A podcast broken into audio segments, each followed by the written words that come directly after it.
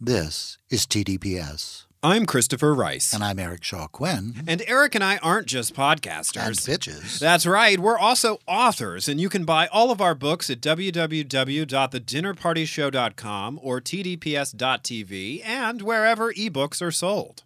At thedinnerpartyshow.com or tdps.tv, you can check out my Right Murder mystery series. Or sample my Burning Girl thrillers. The best part is, the more you buy our books, the less likely we'll end up filling the spot with an annoying ad for a napkin that counts your calories. The TDPS Network, alienating potential advertisers one promo at a time.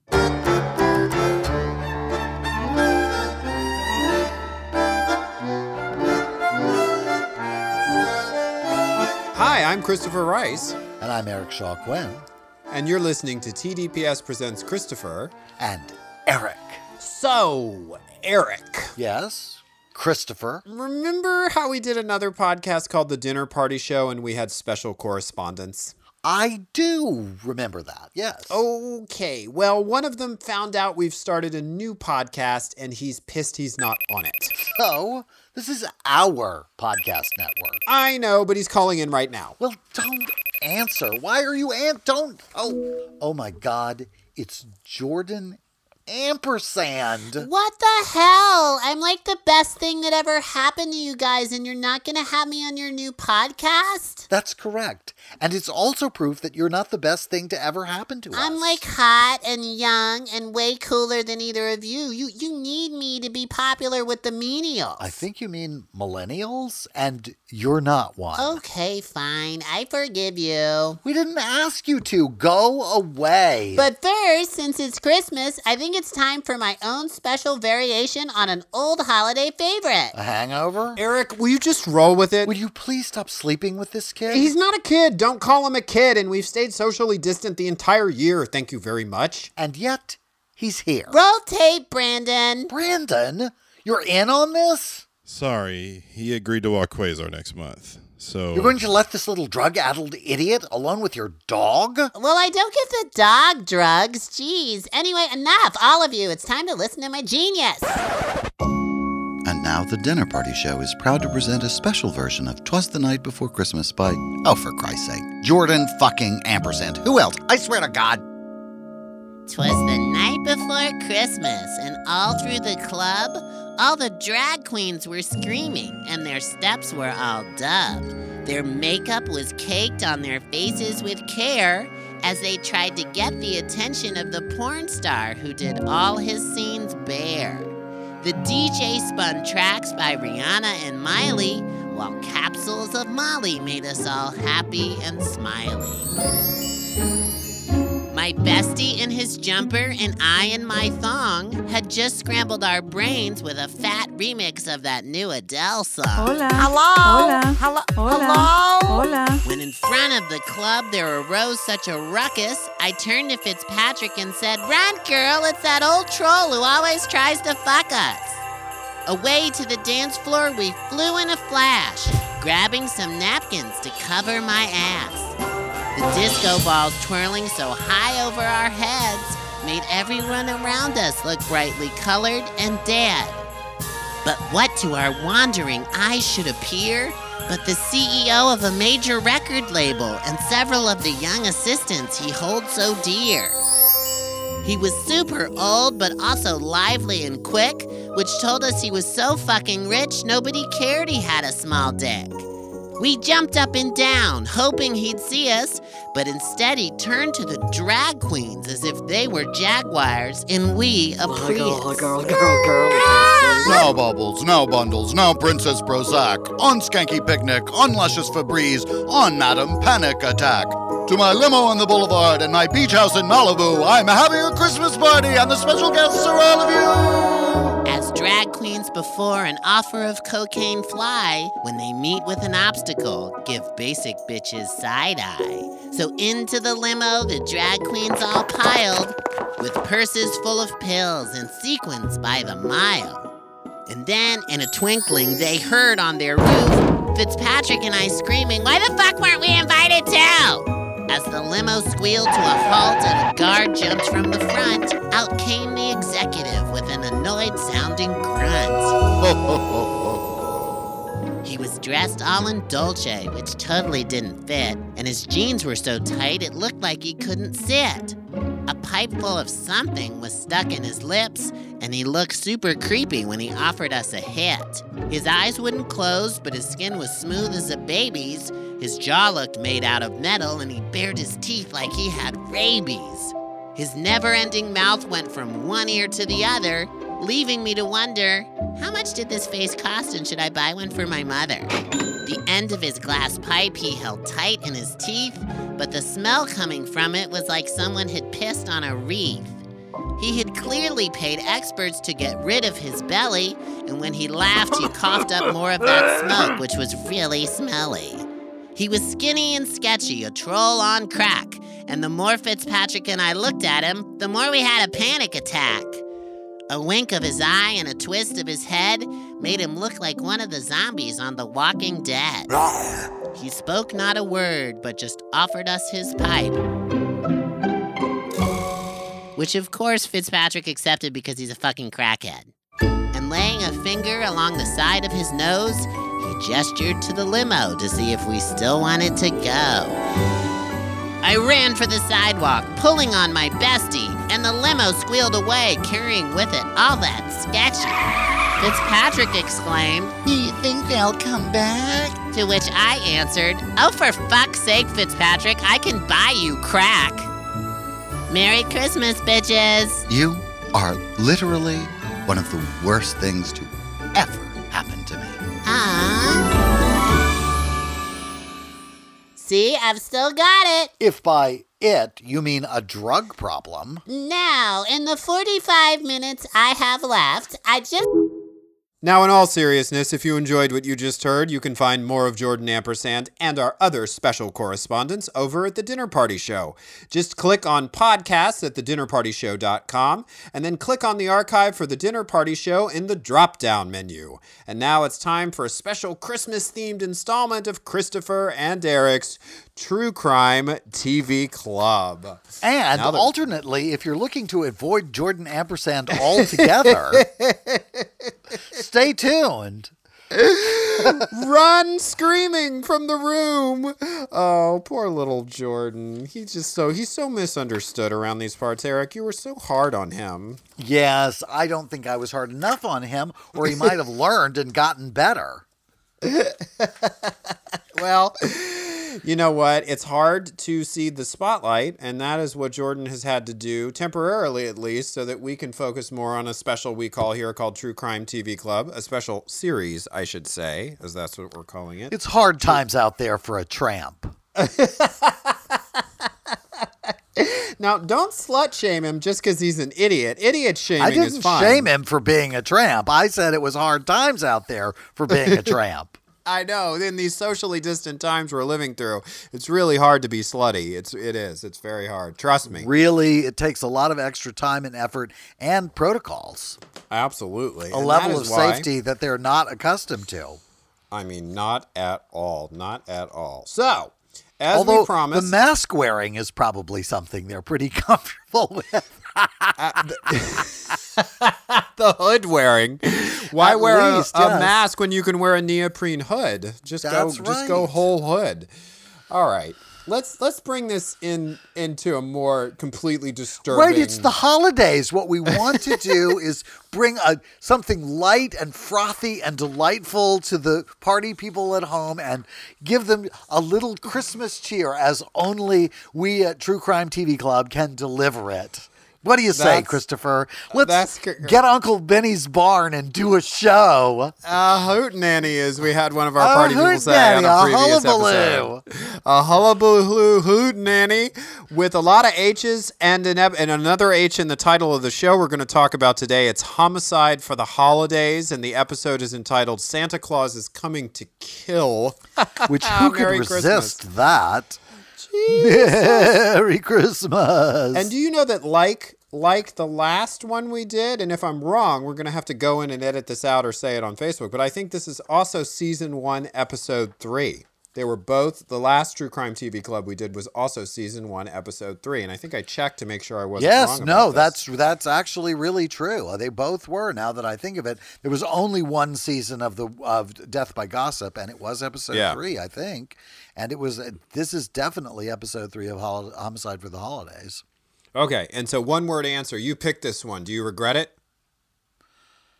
No, No. Okay, I didn't think you would. This is I would have to say this is one of the most terrifying we've ever done. I've used the word disturbing a lot. This is terrifying. This unfolds like a full-on horror movie. this is like Black Christmas. Uh, yeah, made real. I just it was. It was unbelievable. The description is why we picked this one. That's usually that's frequently true. We picked the Wendy Williams, the Death by Gossip, because it was about an exploding Christmas present. Who couldn't pick that? And this was the description of this was just oh oh my god! Like Do you I- remember this story? This is actually I our neck of the woods. Yeah. I do not mm-hmm. remember this story at all. I don't know if I blocked it out or I just wasn't facing the screen.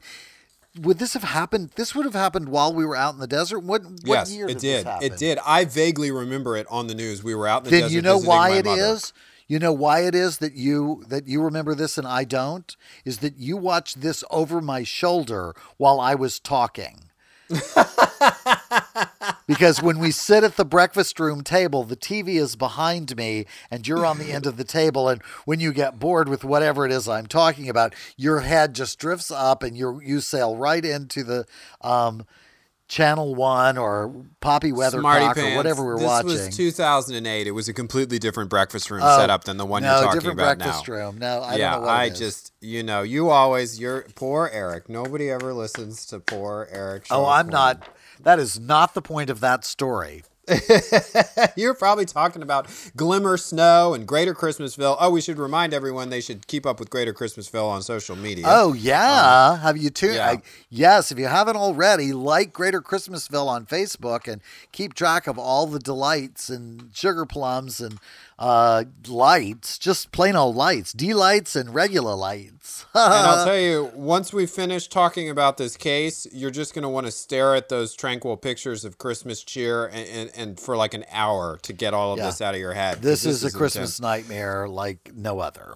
Like no other. All right, we're going to go to Covina, California, which is in the beautiful San Gabriel Valley out here in Southern California, about an hour's drive from West Hollywood, where we were recording this episode. And I was startled to hear that there was a plain Covina. West Covina gets all the ink, and Mm-hmm. nobody ever talks about just plain Covina. So when they said it was in Covina, I was like, really? There's just a plain Covina? That's yeah. Covina proper, if you will. Covina. Yes.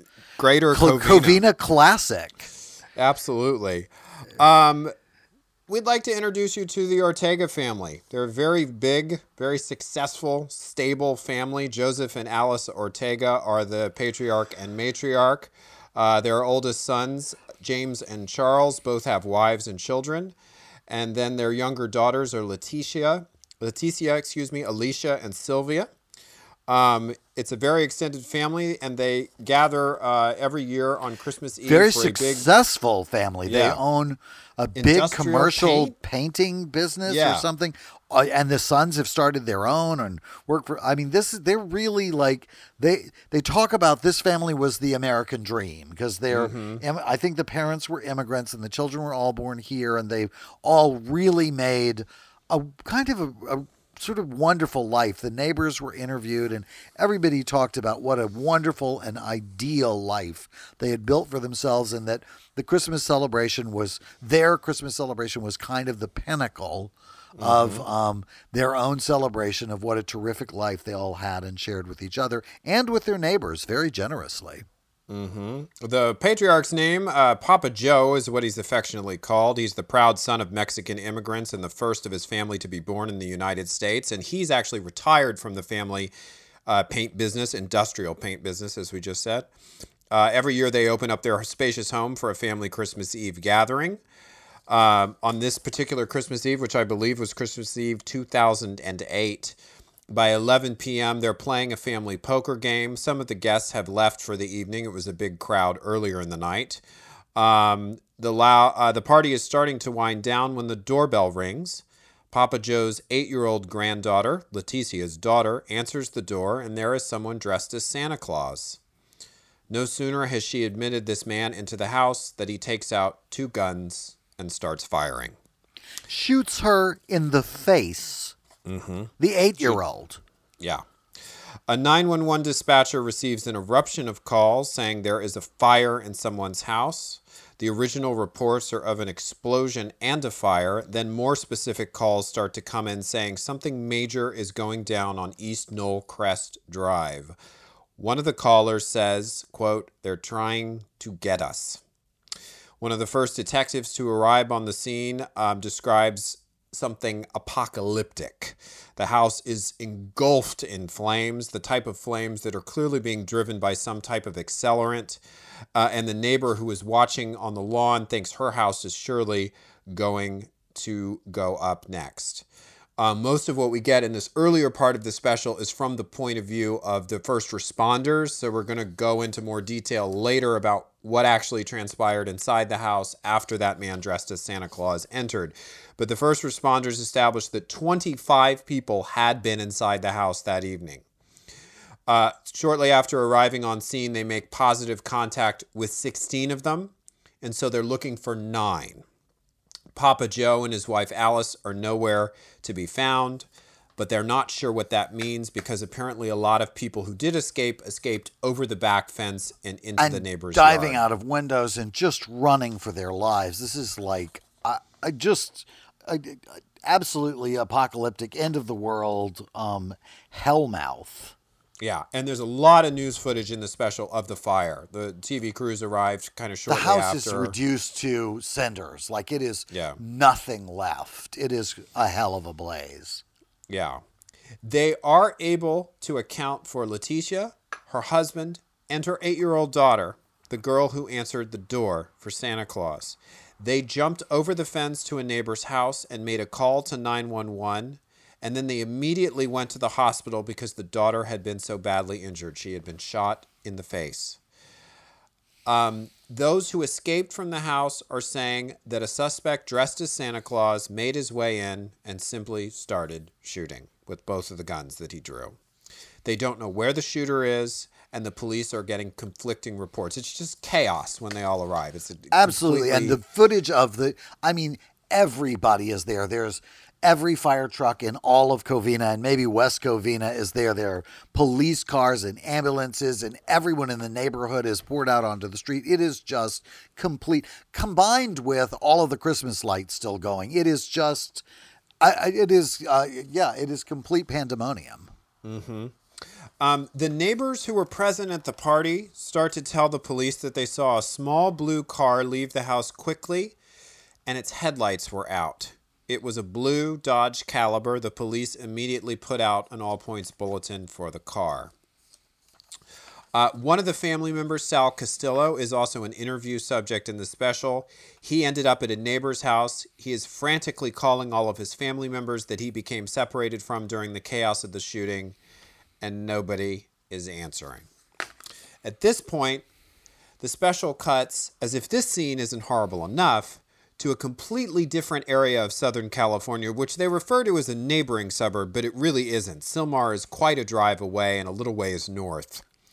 Um, Yeah. It's th- 3 a.m. It's, it's still part of the greater Los Angeles area, but that could be a three-hour drive. Like Uh, well, that yeah, no, indi- like the- no indication of proximity as being Yeah. part of greater Los Angeles. There's you could drive all day and still be in greater Los Angeles. What is the statistics you give that the, the, the TV local TV news market here is is like a second only to The only like way to- yeah. The only way to reach a bigger market is to be on the national news. Like Mm-hmm.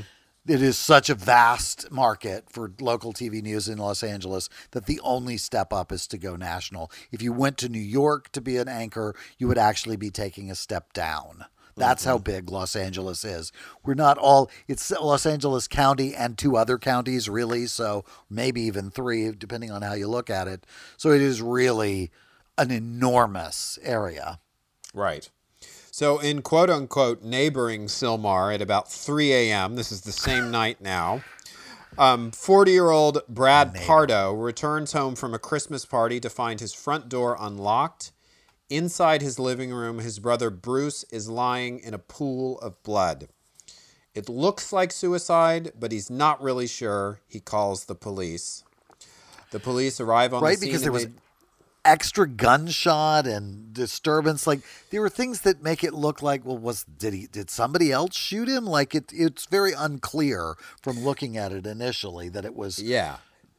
In that the it despite the, the the wound coming out of the top of his head but there's other like it's not the only shot like there's other Mm-hmm. shots in the room like why would you shoot multiple it's it is it's a very confusing scene and it's christmas morning right he's Mm-hmm. come in late found the house unlocked come down the stairs to his living room on christmas morning and there's his dead brother who doesn't live there Mm-hmm. and there's a nine millimeter p- pistol in his lap and a second nine millimeter on the floor. So his brother's response is, "More than one person shot my brother, and they left their guns here." Yeah know? what the hell yeah But absolutely. at the same time, and and I think there's a bullet hole in the ceiling. Like that was Yeah. all the evidence. Yeah, you were just talking about. Um, okay, so the police in Sylmar are investigating that. Back in Covina, Christmas Day dawns, and the Ortega house is a complete smoldering ruin. Uh, of the 25 people who were present at the party when the shooting started, 16 made it out alive and were accounted which for. Which is a miracle Yeah, I, a miracle. Nine are still missing. The missing includes Papa Joe, Alice Ortega, their two sons and daughters in law, two of their own daughters, and one of their grandkids. The scene is so bad, they enlist the LA County Coroner's Office for help. They call out something called a SORT team, which includes investigators, criminalists, photographers, and forensic attendants. They show footage of it. It looks sizable, like something you'd see on a network crime drama. The bodies upon discovery, and there are multiple bodies inside the ruins of the house, are not identifiable. They need medical and dental x rays. yeah burned beyond recognition It soon becomes clear that the only Ortega sibling to survive the attack was Leticia. That's the woman whose daughter opened the front door for Santa Claus.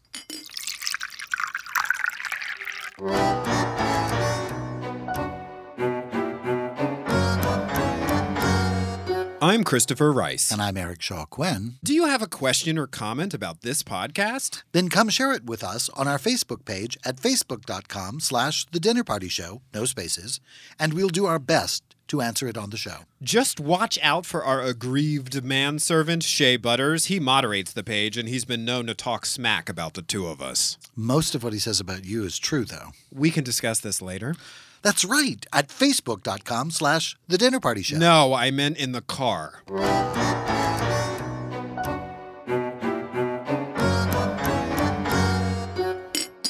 So, as we said, the only Ortega sibling to survive the attack is Leticia, and her granddaughter, or excuse me, her daughter is the one who opened the front door for the shooter. She's at the hospital with her daughter, who is miraculously alive. After being shot in the face, which is shot in the face, yet right. another Christmas miracle. Yeah. Um, but they've got to talk to her, even though they don't think she might be in she might be in a strained me- uh, mental condition, to say the least, because this shooter, as far as they know, is still on the loose. They haven't determined if he's among the burned bodies at the house. I, they think it's like, given the description of what happened, they think it's some maniac. Shows Mm-hmm. up dressed as Santa Claus and opens fire on a family in the Christmas Eve in their middle of their Christmas celebration. This is like, they, they've no idea what the hell's going on. The neighbors are terrified. Meanwhile, in Sylmar, police are looking into the background of Bruce Pardo, who was discovered uh, shot dead by his brother in his brother's living room. Bruce has a bachelor's degree in computer science. He's worked for a couple companies, including the Jet Propulsion Lab, which autocorrect turned into Jet Propulsion Library on my show notes. I think that Well, they like probably have a library, but that's Yeah. not what they call it, and that's pretty high tone. That's Yeah. that's top of the line. That's the Mars rover and uh, the Magellan flights and whatever. That's that's pretty. It doesn't get to be a bigger deal than JPL. Uh, right, and he's got some measure of government clearance apparently as a result of uh, that right. position. So again, adding a more mysterious element to this other secondary murder. Four years before, he was ready to start a family, and one of his coworkers introduced him to a woman named Sylvia Ortiz. She had been married before and was recently divorced and had moved home to Covina. Are we starting to sense the connection? They married in 2005, and they, along with Sylvia's three children, moved into a small home in Montrose. That's another uh, suburb here in Southern California. Uh, his brother says something bad happened between Bruce and Sylvia earlier that year, but he doesn't really offer a lot of details, and he might not know any details. Shortly thereafter, Bruce got a serious knee injury and basically became a hermit. He never left the house, he wasn't showering. Sylvia moved out in March. She fi- finalized the divorce on December But that was before she moved out, right? He got the knee, and the knee injury is really the the inciting incident, right? No. See, we find out later that there's more to the story than even the brother knew. At least that's how I think the special chops it up. Oh, I thought that the the knee injury happened first, and then later she left because he just gave up after the knee injury. No, we find out why she really left later, remember? We'll get there. I we'll get there. Guess not. Yeah, yeah. No, she leaves for a lot. She has a much better reason to leave than a knee injury. No, no, it's his giving up, the not showering, all of that No, stuff. no. His Yeah, you'll- just completely stepping out. Okay, well maybe I don't remember then. Yeah, the the okay, so she moves out in March. She finalizes the divorce on December 17th. The LAPD detectives discover that Sylvia's maiden name is wait for it, Ortega. Big she is surprise. one of Papa Joe and Alice Ortega's daughters who were killed in the mass shooting on Christmas Eve. The two law enforcement agencies, having realized their cases are connected, begin to collaborate. The forensic investigators determined that all the murder victims were shot at least once, close up, with a 9mm, same caliber of pistol as was found where Bruce was shot. Some of the victims. Two. Two, two, yeah, two pistol, two 9mm pistols were found where he was shot. And Santa was shooting with both hands. Just saying. Yeah. Investigators discover it was a tradition for someone dressed as Santa Claus to drop by the Ortega's house for Christmas Eve party. So it was totally expected, and that is why Leticia's daughter was so quick to open the front door of the house. It also means whoever did this knew about this family tradition. Right. because the- and right. it also explains why the family didn't react faster because they didn't think it was anything weird about Santa showing up at nearly Mm-hmm. midnight. Usually a neighbor played the role, and the neighbor's name was Pat. The investigators find him, and he says he hasn't played Santa for years for the family. He moved away. But like I said, this is information about whoever their suspect is. He knew this family's Christmas Eve tradition. Uh, maybe he's someone from Right. the neighborhood, or maybe he's someone that we've been talking about for half of the special now. By late Christmas Day, they interview Leticia. Her daughter is going to be okay because the round entered the side of her mouth. And uh, the forensic people say that she surviving a shot directly to the face. It's incredibly lucky and incredibly. Yeah. incredibly I mean, they said it was really just cosmetic injuries. It apparently grazed her jaw and then exited. So it didn't ever actually injure, like, there was no getting involved with her brain or her eyes or even her nasal passages. It was just her cheek, apparently, that was injured. And that she was able to have that cosmetically corrected. So it was a miraculous save for that little girl. Thank God. As important as that, particularly to the investigation, Letitia says she recognized the shooter, and it was Bruce Pardo. Bruce. Big surprise. Yeah, I, I at this point, I mean, you see this coming from a mile away, but when you Well, they first, because you they know- started developing the parallel murder or the parallel Mm-hmm. death, it was like something is clearly up with bringing this up. If it wasn't, I, him, I initially thought it was just another victim of the same killer. I think that's what they wanted me to think. I know? think so, and they gave it a sense of there being like maybe a frame being set up because they found his car on the street. Well, go ahead, finish the. Uh, so they well they look into Bruce. He had an absolutely clean criminal record, but there's still evidence at his house suggesting that he was murdered and it's not a suicide. Particularly, I think they were thrown by the bullet hole in the in the ce- the ceiling of the room. That that that Right. didn't look like a suicide to them. Okay. Uh, they use his key fob and they start walking his street looking for his car because they don't know where it is. They keep pressing it. They hear a beep, and lo and behold, there is the blue Dodge Caravan that the neighbors reported seeing speed away from the Ortega's house in Covina. Inside, they find the Santa suit, hundreds of rounds of ammunition, and a flare. And too late, they realize the car has been booby trapped. The flare ignites. It's pulled by a string that's across all of these uh, items, and the car starts to burn, and the bullets start to go off. The car is just completely cooked, along with any evidence that might have been available to it. It's just a horror show. Self destructs. Bruce's autopsy and toxicology show he fired weapons before his death. The entry wounds actually do suggest suicide once they're examined up close. And there are also burns on his hands and his arms, and they're bad. They're third degree burns. Really hideous. Um, there's white material seared to his pants, and they realize it's pieces of the Santa Claus outfit, and they melted onto parts of his body. And what the police start to realize is they don't think this man planned to kill himself. Um, from another part of Calif- Southern California, a report comes in to the local police there of a mysterious RAV4 parked in his neighborhood, and the caller says this car doesn't belong here. It's been here a while. It's not. It's not. Doesn't belong to any of the locals. The local police go to investigate, and they discover it is a rental car under contract to none other than Bruce Pardo. He had altered the registration of the car to make it look like he owned it. This car is not booby trapped. Instead, it is fully stocked with clothing, water, food, all of the stuff that you would pack for a long road trip.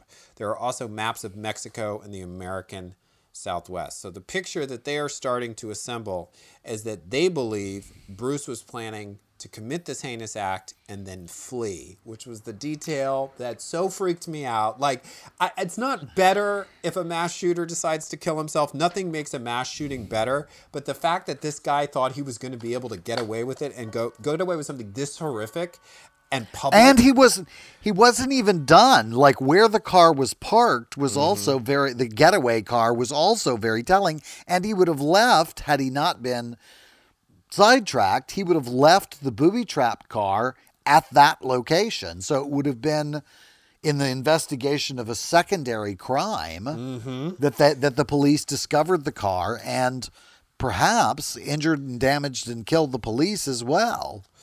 They realize exactly as you just alluded to that the RAV4 is pl- parked, excuse me, several blocks from the home of Sylvia's divorce attorney. So there was a subsequent victim that he did not get to. And the attorney then reveals the reason that their marriage really fell apart. What was it? I The, poli- the reason for the divorce was that Sylvia opened a tax return Oh. document and saw that Bruce had a child listed as a dependent that she didn't know anything about. That's right. And it turns out that before he met Sylvia, Bruce had been living with his girlfriend Elena, and they were caring for a young son named Matthew. Elena went out for His son. His son, right. Elena went out for groceries. Bruce was alone with the child, and the child wandered off and ended up in the pool and almost drowned. He lost so much oxygen in his brain, he ended up confined to a wheelchair. And Bruce left.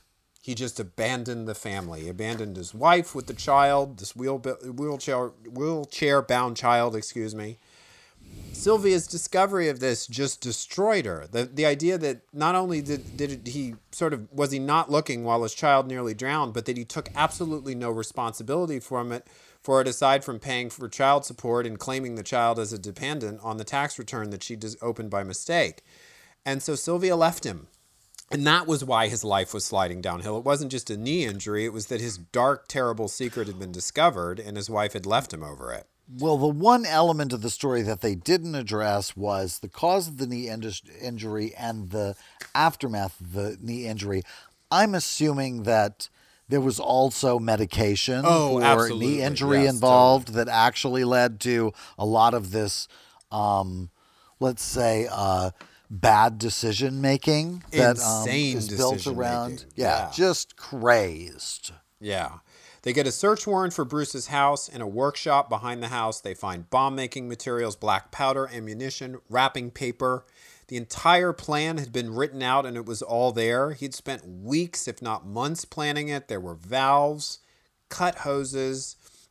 And that is when they discover that, yes, indeed, the firefighter's suspicions were correct. There was an accelerant used. And this is the part that will just. This is the detail that sold us on doing this this episode in the first place was that somebody comes to address to Santa Claus with a homemade flamethrower. Yeah, like Jesus. That was what I couldn't resist. That was like I've got to know what happens in this. and it is a nightmare. He um basically he made this device himself. He wrapped it up like a Christmas present, which is why they found wrapping paper remains.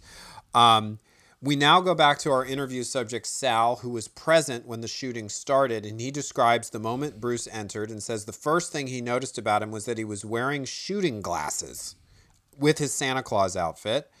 Um, Sal is so panicked during the shooting, he br- smashes a window with his hand to get out. Um, he regrets not turning the other way and ambushing him. Sal, I'd like to give you permission to let yourself off the hook. Yeah, This sounds like a poor little guy. I felt bad for him because, like, you would just be dead and cooked too. Like, I know it must break his heart to have lost his mom and all in the the conflagration, but he would just have died too if he hadn't run for his life. I I, I felt bad for that kid. Yeah. So basically, what happened next, which the investigators spell out for us, is is what Bruce had done is he had removed a motor from the top of a spray device and attached a canister this- of carbon dioxide. This is a little moment of what I like to call instant karma. Yes. So after he's done with all the shooting, he's wheeled this device inside. He's connected a spray nozzle to it. This One gift wrapped device mm-hmm. inside because it's not enough that he made a homemade flamethrower. He wrapped it in Christmas paper. and one of the canisters attached to it is filled with pressurized oxygen, the other with high octane fuel. And so, in the form of a mist, he begins to deliver 18 gallons of gasoline to the interior of the house. Inside of his Santa suit, he had stowed road flares, which I guess he was going to use as his ignition source. But as you alluded to earlier, what he doesn't take into account is that there is already an open flame in the house.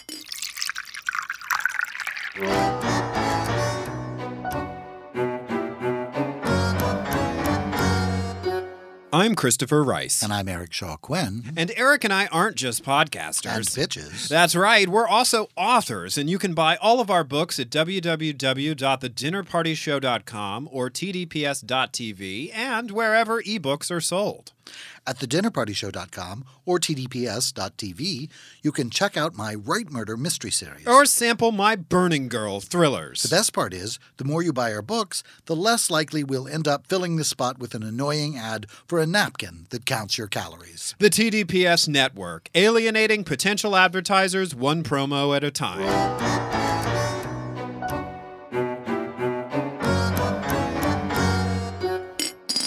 So as Bruce Pardo, dressed in Santa as Santa Claus, having shot everyone in this house that he can reach, is misting the interior of the home with uh, high octane jet fuel that he from this Yes. device that he has made and wheeled in wrapped as a present. He doesn't account for the fact that maybe There's going to be a Christmas candle lit on the table, for God's sake. absolutely Idiot. Bruce finds himself surrounded by a flash fire of his own creation. Wearing flares inside of his highly flammable Santa suit. So the reason that his plan went sideways is because he burned himself so badly. He had no choice but to flee the house and go to his brother's home. he couldn't even get like he was the the reenactment is gruesome and brutal, but he's so badly burned he can barely think, but he still manages to drive to Sylmar, which I think is His quite arms, a dark achievement. which are so horribly burned, are the the Santa suit is literally melted into the flesh of his arms. It was just just a nightmare. It's like it's Phantom of the Opera stuff. a, a horror movie, just a pure horror movie unfolding in real time. Jesus. And um, Couldn't happen to a nicer guy. I mean, really. Uh, and he ended his life. He shot himself. You know, Because mean, there was no escaping to Mexico in the condition he was in. In fact, there was no even getting to the lawyer's house to do whatever he'd planned to do to that poor family. I- I know you. You know, I always say this is the most disturbing one we've ever done. I, it's not. It's the most terrifying one we've ever done. The the speed of this attack, the crazy diabolical thought that went into it, the number of people at the party that probably had no idea who he was or what was happening. I mean, it's just everything about it is a complete living nightmare. It was just, Yeah. you know. And the only detail I would really be interested in is knowing what kind of medication he was on as a result of the knee injury, because I think that's as re- were the Sacklers responsible for this too. Mm, mm, mm-hmm. Um, do do you think we see that a lot? Like, I, I don't know if, if if medications and drugs create a homicidal impulse. I think a lot of people can take them and not, but I think the level and the degree and the sort of crazy fucked up Well, planning. it's the lack of inhibition that comes from being um, altered that I think can very often, you know, while it might be just putting a lampshade on your head and dancing on the table, it it is the fact that the the decision making gets even less um, considered, shall we say, um, because you're under the influence. And I think there was that combined with, yes, I think his sense of persecution and paranoia were further enhanced. I mean, what did the family have to do with like he wanted to take away from her the things that he loved because he lost what like Mm. his job because he was lying to clients and billing people for That's stuff that he wasn't right. doing and pocketing the money like like he was like there isn't anybody who was responsible for the stuff that happened in his life but him Mm-hmm. and so like okay he kills sylvia or i thought her name was sophia. I i really i must have been sleepy during this part of the, the story or just blocking it out but um he kills the wife sure but like why kill all of her brothers and sisters and her mother and her father? They supported her but they're not responsible. Like it was like, shoot an eight-year-old girl in the face? Like my God, where would you have to have arrived? And I just have to think, you know, you must really be incredibly high. And then this elaborate escape plan. And I don't know, it's almost more like meth than, um, uh, than, uh, uh, than than uh, opioids, if you ask me. It's so out there and out of control. But you wouldn't give anybody meth for a screwed up knee. but we don't know what he was taking on his own. I mean, that, that Yeah, he may have, you know, like been mixing it with a little meth for sparkle and holiday cheer. Yeah. But this is, I'm, we did a, a true crime TV club about a Thanksgiving massacre that wasn't quite this horrific. It was plenty horrific, but it was, I think, just a shooting, right? And it was, it would, there was a similar element. It was a, a son in a family who didn't believe he had been respected or thought he had been disrespected, so well, he opened he was somebody who had had a traumatic brain injury. Mm-hmm. Like, and so he was again altered. Mm-hmm. And one of the points that I made when we were covering on that, despite the fact that he had had a traumatic brain injury and extensive psychological problems for which he had been treated, he was able to go to a gun store and buy a you know, host of ammunition and weaponry to come murder his family with, which is once again back to the like, hmm, really, that's maybe something we want to consider. But um, but yeah, again, it was somebody who was not. It wouldn't seem in full possession of and the best manager of his own faculties. Mm-hmm. Mm-hmm. yeah. And this I- guy, that his it was so extreme. It just seemed like to me that it must be in and around the knee injury that that something must have happened because that appears to be the inciting incident. It's the moment when his life began to turn down. Although, to be fair, as you pointed out, um, sort of sleeping through the um, paralysis of his own child and then walking out on the mom and having not taking no responsibility for his own actions there is pretty um, is a pretty inciting incident of and to itself. And that was the discovery that caused Sylvia slash Sophia to leave. But um, it was very much um, the point where, like, would he have been in a better shape to keep her from seeing the tax returns because she hadn't for the previous four years if he hadn't been high? You know, like I just really saw a case for this is somebody who's really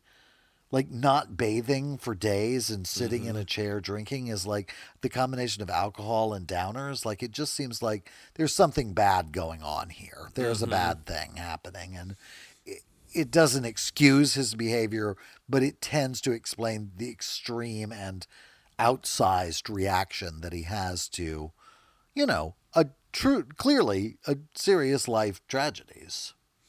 Uh, yeah, I, I mean, I think part of me suspects that it's got to be there've got to be some kind of uppers in there, some kind of meth thing, because booby trapping the car in the way that he did doesn't strike me as something easily done on alcohol and downers. But it could have been a really crude. I don't booby trap cars to destroy criminal evidence, so I don't know what it takes. But it could have been a crude device. You know what I mean? Well, he was also a pretty bright man. Like he was Yeah. no slow leak. This is somebody who worked at JPL, so the engineering clearly rolled into his, you know, wily coyote plans for um, a homemade flamethrower and uh, the the self-destructing car to destroy all the evidence. Those things were that was pretty insidious and pretty much a part of. He wasn't stupid. He was just he not making the best decisions that he might. mm-hmm. Not at all.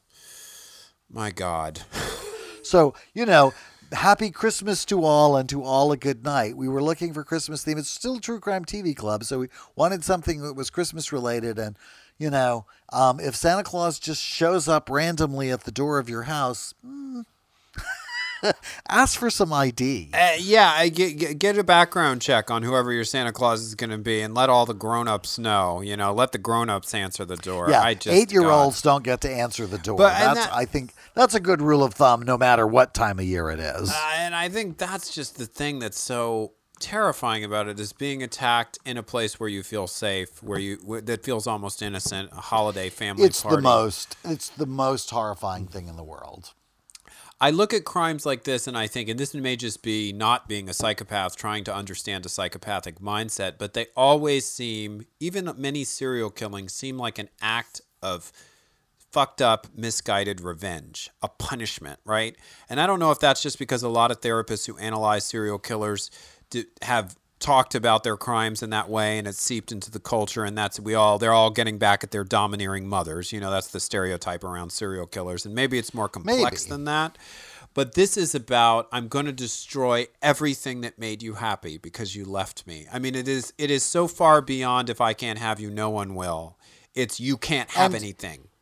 it was very much like and it was about it was about attacking christmas as much as it was about attacking this family. They said right after halloween that year he took all of his christmas ornaments and lights and put them on the fence out in front of his house like you know Sa- christmas is coming. That it was a there was very much he dressed as santa claus. He gift wrapped the um with Christmas wrapping, the flamethrower. There was very much an attack on the holidays in general. And I, I think, you know, the holidays are stressful to people and they can intensify feelings of isolation and loneliness. But yeah, I think you're right. There is a, there, it seems to be a misunderstanding. Like somehow my doing this terrible thing will communicate this thing that I'm trying to say to people better than me just simply telling people this thing that I'm trying to communicate. Do you know what I mean? Like mm-hmm. that that seems to be a misguided and twisted interpretation on the part of the perpetrator that I don't fully get cuz like this doesn't communicate that to me. This doesn't, you know, yes, you tried. Even, it was the same in Thanksgiving. He he chased that little girl all the way upstairs and shot her in bed because she had sung along with the sisters who he resented and been applauded by the rest of the family who mm-hmm. didn't applaud him. Like that's that's some really twisted shit. That's some really fucked up reasoning. And it does not come across to me in any of those cases. It just makes them really sadistic assholes. Um, as they, and doesn't make the point that they were seem to be trying to make. And I don't know, maybe it's not important that other people get it. Maybe it's for themselves.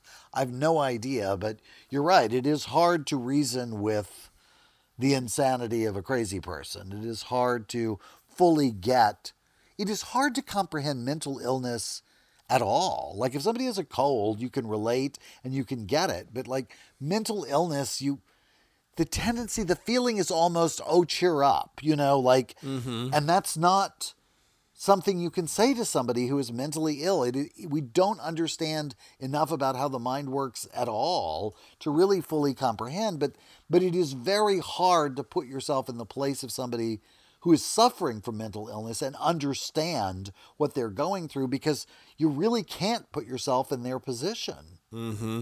No, you can't. And it, I, I, in other areas of research for books I've worked on and that aren't necessarily connected directly to the criminal mind, it becomes abundantly clear that we know a lot more about the brain, the, the literal structures of the brain than we used to. Yes. But there's still plenty we don't know. There is still plenty we don't know. And some of this is like, this is, they're talking about this with, um, I'm going to blank on the, the acronym, the the traumatic brain injury that they believe a lot of pro football players suffer with that may have a connection Yes. to criminal behavior or suicidal behavior, that it requires the study of the brains Uh, on a, once you have access to the whole brain when the person's dead. There, there's not Yes. a really definitive test yet or a brain No. scan that can sort of tell you all you need to know. But there are whole segments of the brain tissue that we don't really know what they're involved in. We know that certain branching networks run through them and that they have a response. I think the thing that really convinced me of this it was Michio Kaku. Do you know who that is? He's the sort. I believe he's Japanese. He's a white-haired scientist who's always interviewed on the specials about the science of the future, you know, and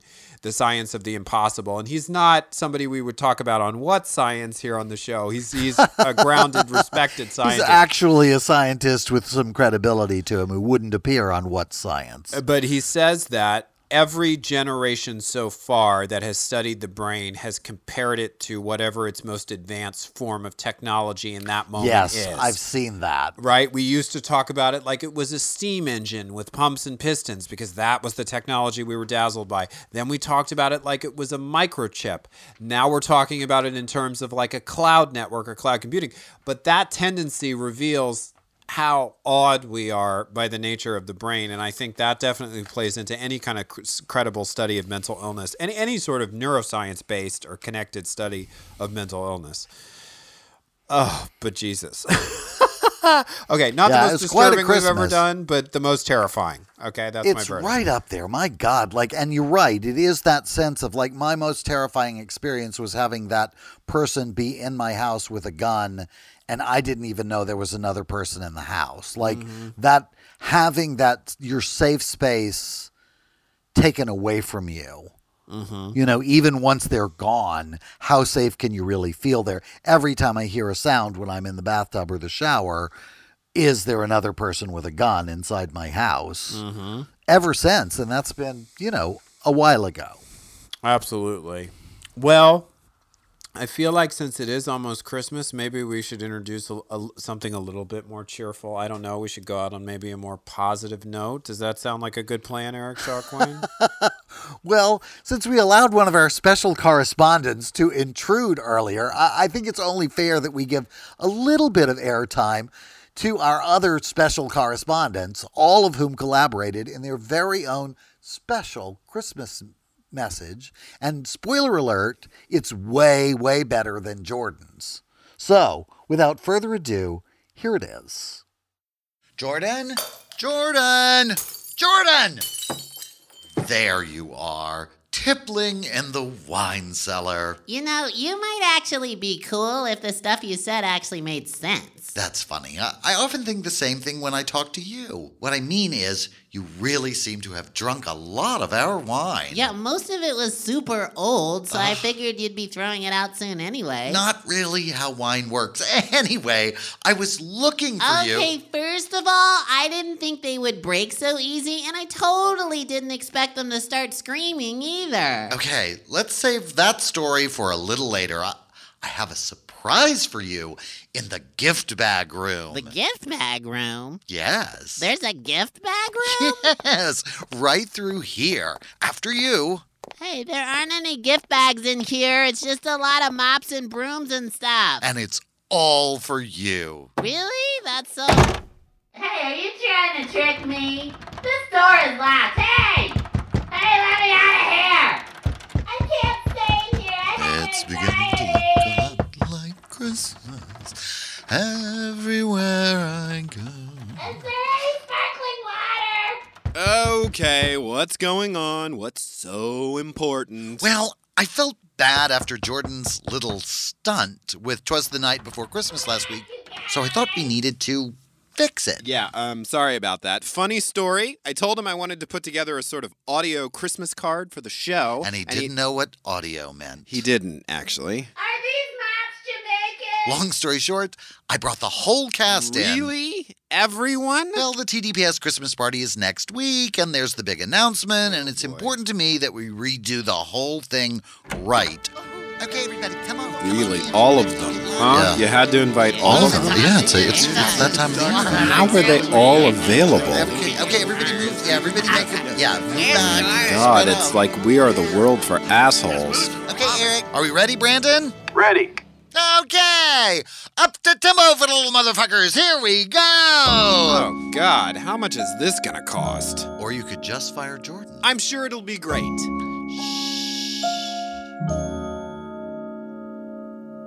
Twas the eve before Christmas, the joy shared by all, 'cause everything was half price here at Poison Creek Mall.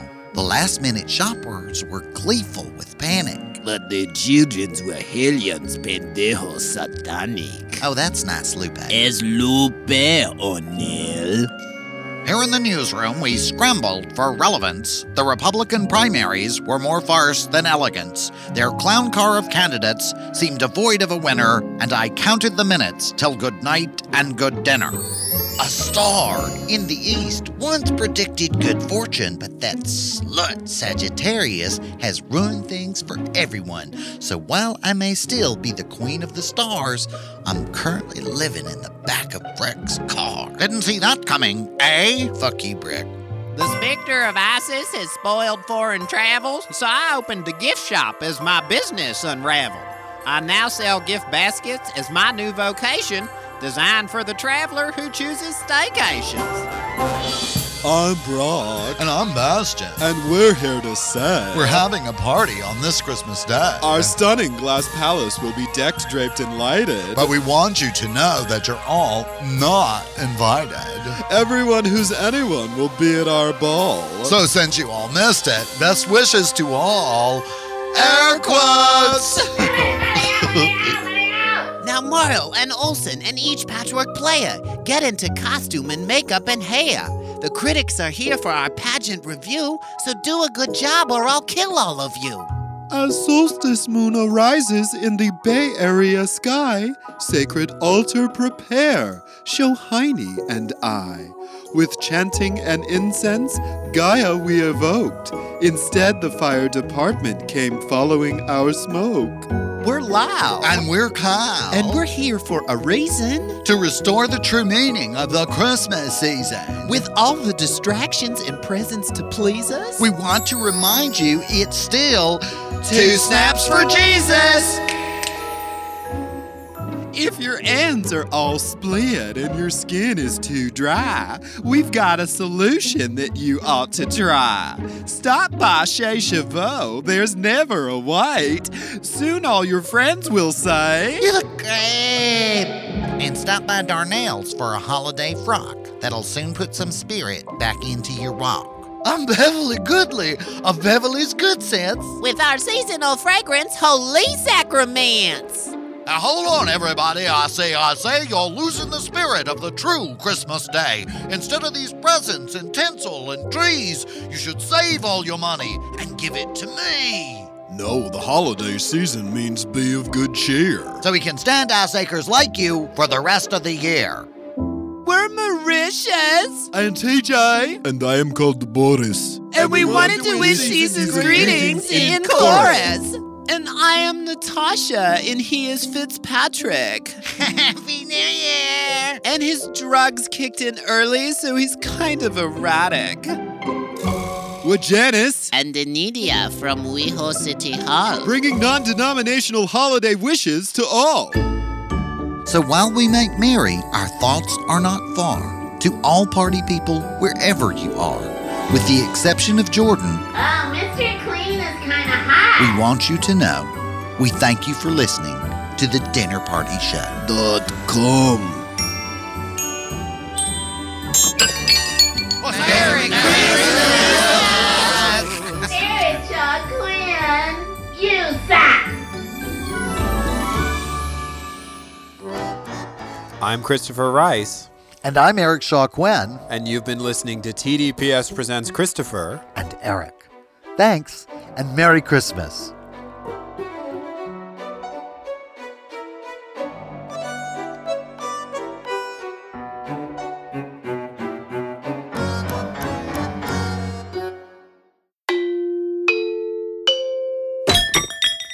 This is TDPS.